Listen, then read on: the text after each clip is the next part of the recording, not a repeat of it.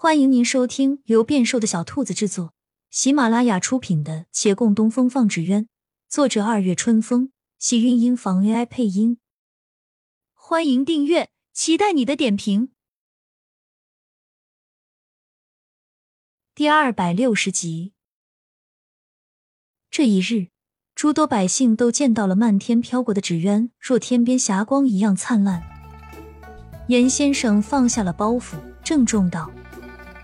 好，今日我等留下，而且在此承诺，无论遇何种艰难阻碍，都必当竭力应对，不再逃避。他再转身向沈芊芊道：“但我们不能躲在杨家背后，我们回自己的纸鸢坊里去。”对，走。没错，既然留了，往后说什么都不可再放弃。我们便拼了，一定可以拼出条路。他们相互鼓劲儿。一时间，悲哀都化成了动力。顾掌柜笑道：“可是，也不能意气用事，不躲在杨家后面是应该。但咱们是一体的，理应齐心协力才行。”您说的没错。顾掌柜眼睛一眯：“这首先重要的一件事，长青斋那成人纸鸢，咱们得帮忙。”一是挂了名额，朝廷才不会驱赶你们；二是长青斋做不出来，需要大家出主意。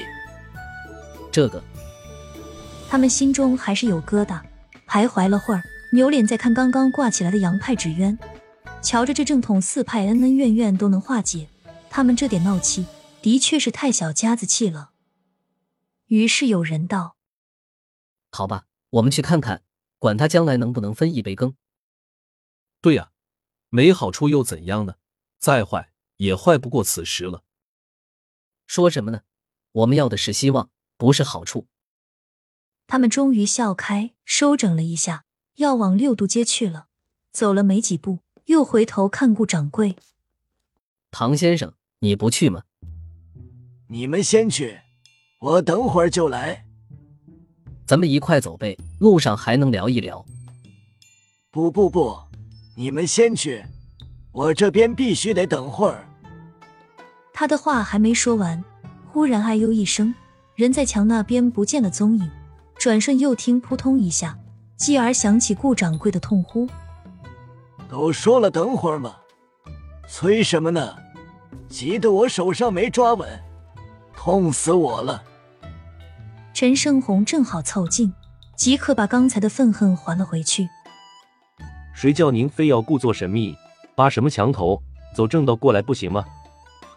顾掌柜闷哼了一声，再不回应了。一行人笑起来，闲谈着至长青斋。到晚上的时候，长青斋厅堂已围了一屋子人。顾掌柜端着瓷杯坐在桌边，陈胜红又拿尺子对那图稿测量着。骆长青与月兰正在将这图稿与其他人再分析一遍，众人一时也没头绪，皆静默。有人见此情景，呼声感慨：“到这四派如今算是汇聚了。”话才落下，旁边一人道：“并不是，少了杨家啊。”这人一怔：“是了，因他们原本从杨家来，竟一时没反应过来。”而提及杨少爷尸骨未寒，众人不免又是一阵心伤。看样子再也聚不齐了，也不必悲观，说不定杨少奶奶肚子里那位以后还是会做这行的。这人笑了笑，兴许会的，但那时候眼前这几位正知还未必健在呢。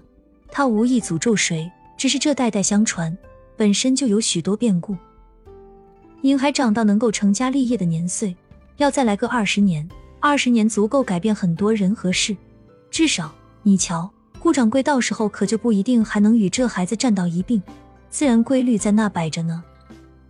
这么一说，其他人也不禁哀叹。月兰往前走了一步：“诸位不必遗憾，今日在场也不乏杨派一人啊。四派还是汇聚的。是我就是杨派，可我们这些分支……”到底比不上正统那只，他们那个是世代相传的，我们只是跟着学艺的，没有区别。既然是手艺，看的不是身份，是本事。正好，我也想与大家说上一说，如今咱们是在一起共度难关的。所谓门派以及身份正统与否，都不重要，没有高下，也不必区分。这一荣俱荣。若是这次难关过了，我建议，往后大家不要再说什么分支，只说擅长的类型。咱们是一体的，各有所长没有错，但各自为营大可不必。我们本应该相互交流，扬长避短，这也是技艺的精进之路啊。你说的，严先生思量须臾，也有些道理。这些年，大概也是被朝廷压着的缘由吧。咱们这个行业，可真的是长进不多。确实，你们想想陈派。多少年了，还是那几样，也是时候改变了。陈胜红脸色一变，瞪了他一眼。我什么都没做，也能说到我头上啊！亲亲小耳朵们，本集精彩内容就到这里了，下集更精彩，记得关注、点赞、收藏三连哦，爱你！